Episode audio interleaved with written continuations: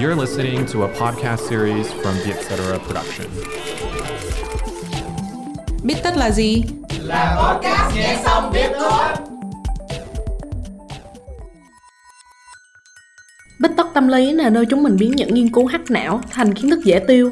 Bích tất tâm lý được dẫn dắt bởi Trân Lê và Hiền Lê, editor chuyên mục cuộc sống tại Vietcetera. Ủa Trân, bộ em có xài kem trộn hả? Sao mà nãy giờ chị cứ thấy em ngồi coi livestream bán kem trộn miệt mài vậy? Trời ơi, đương nhiên là không rồi chị. Cái này là hình thức giải trí mới của em á. Bữa em hỏi bạn em giới thiệu cho em một cái series nào trên Netflix mà nó hài hài dễ coi. Để em vừa coi vừa ăn cơm cho đỡ cô quạnh. Cái thế là nó bảo á, vậy thì mày coi livestream bán kem trộn á. Lúc đầu á em tưởng là nó cà khịa em thôi. Nhưng mà không, nó nghiêm túc thiệt á chị. Nó giới thiệu cho em một chị gái livestream bán kem trộn trên TikTok. Em coi em thấy nó cũng cuốn lắm. Và chị gái đó nói gì mà em thấy cuốn vậy? Em cũng không có nhớ nữa. Chị gái đó vừa ngồi trộn kem vừa nói luyên thuyên không ngừng luôn. Rồi còn rất là nhiệt tình trả lời tin nhắn của mọi người nữa. Em thấy cũng dễ thương. Dù nội dung thì không có gì, nhưng coi thì được xả stress lắm chị. Có những lúc đó, coi cuốn quá, em ngồi coi mãi mê hết một tiếng đồng hồ. Xong rồi ngồi tự hỏi là mình vừa làm gì với cuộc đời mình vậy. Ờ, kể cho em nghe nhá, thật ra là chị cũng vậy á. Có một lần nó rộ lên cái trend mèo méo meo đó. Xong mọi người trong văn phòng chị không hiểu sao đổi sang nói tiếng mèo hết. Lúc đấy chị cũng không hiểu lắm mà cũng chẳng thấy nó vui. Nhưng mà chị bị FOMO á, kiểu ức chế khi mà ai cũng hiểu mà mình không hiểu. Thế là chị Google xem mèo méo meo là cái gì. Rồi, em biết chị Google ra cái gì rồi. Nhưng mà chị thấy sao? Nó có mắc cười không? Nó lạ lắm. Chị cảm thấy cái clip đó làm chị rất là nổi da gà. Mà chị còn chẳng thấy nó có gì hay ho nữa. Nhưng mà không hiểu sao chị vẫn cười lấy cười để.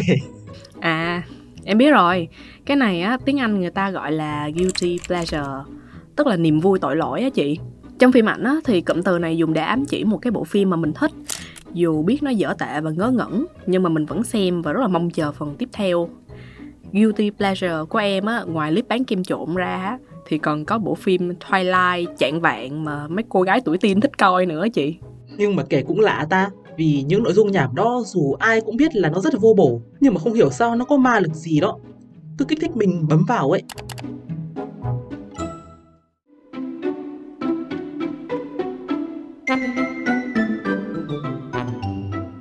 Em nghĩ nha, một phần là do nội dung nhảm nó rất là dễ hấp thụ.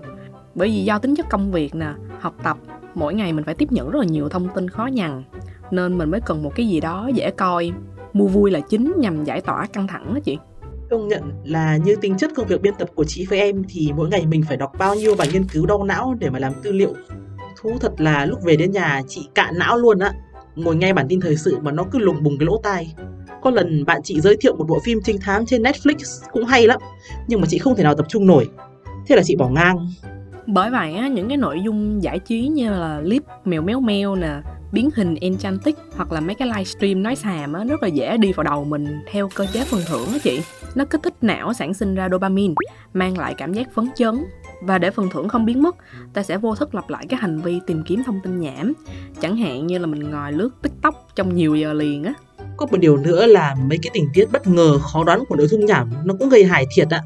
Hồi xưa chị có đọc về thuyết phi lý, trong đó lý giải vì sao một điều gì đó được coi là buồn cười. Thì đại khái á, mình sẽ dễ bật cười khi trông chờ vào một điều gì đó thật cảm động nhưng mà lại nhận về cái kết cảm lạnh. Chẳng hạn như là đừng sợ xấu bởi vì bạn xấu thật.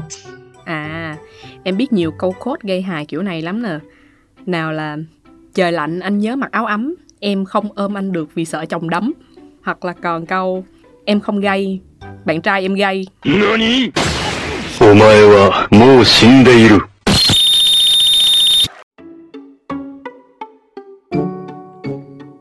Và một lý do nữa mà nội dung nhảm cuốn đó chính là việc nó khá là tiêu cực ạ. Chẳng hạn như là mấy cái group bóc phốt nghệ sĩ. Theo quan điểm của chị thì mấy thông tin đó cũng có thể được coi là nhảm. Bởi vì thứ nhất, có biết thì nó cũng chẳng giúp gì cho mình. Thứ hai là mình cũng chẳng biết thật hư ra làm sao. Nhưng mà những dạng thông tin lá cải như vậy cứ bám trụ là bởi thiên kiến tiêu cực. Theo thiên kiến này thì não mình nhìn chung là siêu quái thông tin tiêu cực hơn. Vì thời xa xưa thì tổ tiên mình phải vô cùng chú ý đến những gì nguy hiểm để có thể sinh tồn. Em cũng có biết là vỏ não, nơi liên hệ giữa cảm xúc và trí nhớ có phản ứng dữ dội hơn trước những cái thông tin tiêu cực đó chị. Bởi vậy mình mới thích hóng phốt và nhớ nó dai hơn. Nên là giờ trên mạng xã hội có rất là nhiều content creator cố tình phát ngôn gây sốc nè. Bới móc người nổi tiếng để câu view đó chị. Họ không có quan tâm lắm đến cái mặt lợi, mặt hại của cái hành động này. Bởi vì lợi nhuận mà họ có được đến từ view mà, nên là họ cứ bất chấp làm thôi. Nhưng mà nói đi cũng phải nói lại. Chị có thấy á, đôi khi nội dung nhảm cũng nói hộ tiếng lòng của mình không? Người ta hay có câu á cái gì á, tốt quá thì lại không có vui. Mà thật là những cái nội dung nổi loạn như là thử thách 6 ngày 6 đêm, sếp trừ lương cũng không làm, mẹ chửi cũng không dọn, rớt môn cũng không học. Tuy nghe có ngang ngược chướng tai á, nhưng mà nó lại nói hộ nỗi lòng của bao người. Nhìn chung á, con người hay có cái tâm lý là chống đối những cái gì đe dọa đến tự do của mình ví dụ như là luật lệ công ty nè, quy định nhà trường nè, hoặc là sự áp đặt của cha mẹ. Nhưng mà đâu phải lúc nào mình thích nổi loạn là nổi loạn được đâu, bởi vì nó còn có hậu quả nữa. Bởi vậy mình mới mượn những cái nội dung đi ngược với khuôn khổ xã hội để giải tỏa. Với lại nha, so với những nội dung chính thống, chỉnh chu, được edit kỹ càng á, thì những cái video nhảm có phần bình dân á, lại khiến cho người ta cảm thấy gần gũi hơn.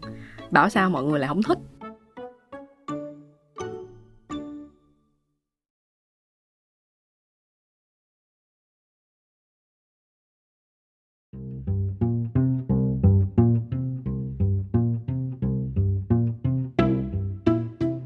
Một điều nữa mà chị để ý khi mà theo dõi mấy nội dung nhảm, đó chính là những cái comment đắc ý, nếu mà không muốn nói là thượng đẳng của một bộ phận người xem. Nhìn chung là những cái yếu kém về mặt đạo đức, ví dụ như là livestream bán hàng kém chất lượng chẳng hạn, hoặc là về mặt hình thức, ví dụ như là video xấu hay là khuyết điểm ngoại hình của content creator lại là mục tiêu hấp dẫn để mà ném đá. Ở trên không gian mạng thì mọi thứ đều là ẩn danh, nên là mọi người lại càng mặc sức bình phẩm, phán xét để mà củng cố cảm giác trên cơ của mình vừa được thỏa mãn cái tôi, lại vừa không chịu hậu quả gì thì tội gì không làm. Và thực chất, nhiều người làm nội dung nhảm cũng sẵn sàng chấp nhận việc này, miễn sao họ có view. Dù là thực ra mình gọi là nội dung nhảm hay là kém văn minh, gây ảnh hưởng xấu đến xã hội về lâu dài. Nhưng nếu mà đặt nó trong bối cảnh nhỏ hơn đi, là một bên được phán xét, còn một bên được view, thì thật ra hai bên chẳng ai mất gì cả. Bởi vậy nên là người ta cứ làm thôi. Ở cái vị trí là người tiêu thụ nội dung á em nghĩ là để hạn chế phần nào những cái nội dung nhảm mà độc hại á, thì mình cần phải khó tính hơn với những cái gì mà mình tiêu thụ. Đối với em nha, giới hạn mà để em bài trừ á, sẽ nằm ở những cái content nhảm nhưng mà lại có tính gợi dục nè, hoặc là miệt thị. Thì đối với những nội dung đó thì mọi người có thể chọn á, một là lướt qua luôn, hoặc là mọi người chặn bay, hoặc là mọi người báo cáo tùy vào cái mức độ nghiêm trọng đối với những người làm nội dung á thì chị thấy có thể tận dụng những yếu tố bất ngờ gần gũi hoặc là hài hước. Thứ mà thường được nội dung nhảm tận dụng để mà tạo nên một nội dung lành mạnh và bổ ích với mọi người hơn. Mà thật ra như nãy giờ chị với em có nói á nhảm á, thì cũng có dis có đát không phải cái nào nó cũng xấu. Với lại á, nhu cầu tiêu thụ một cái nội dung dễ tiêu sau một ngày làm việc mệt mỏi thật ra là một nhu cầu vô cùng chính đáng. Vì vậy á, mình vẫn có thể chọn coi những cái nội dung nhảm nhưng mà nó bớt độc hại đi chẳng hạn như là em rất thích một content creator có tên là soi tiết. Thì anh đó viral ở trên mạng nhờ những cái bài hát đếm số. Nội dung á, dù không có gì nhiều, nhưng mà anh vẫn được mọi người đón nhận do cái hình ảnh dễ thương mà anh đem lại á. Cảm ơn các bạn đã lắng nghe podcast Bích Tất Tâm Lý. Nếu bạn biết thêm một lý do nào khác về vì sao chúng ta thích nội dung nhảm và có một câu chuyện hay muốn chia sẻ với chúng mình, hãy gửi email về cho hòm thư bích tất a com nhé. Hẹn gặp lại các bạn vào podcast tuần sau.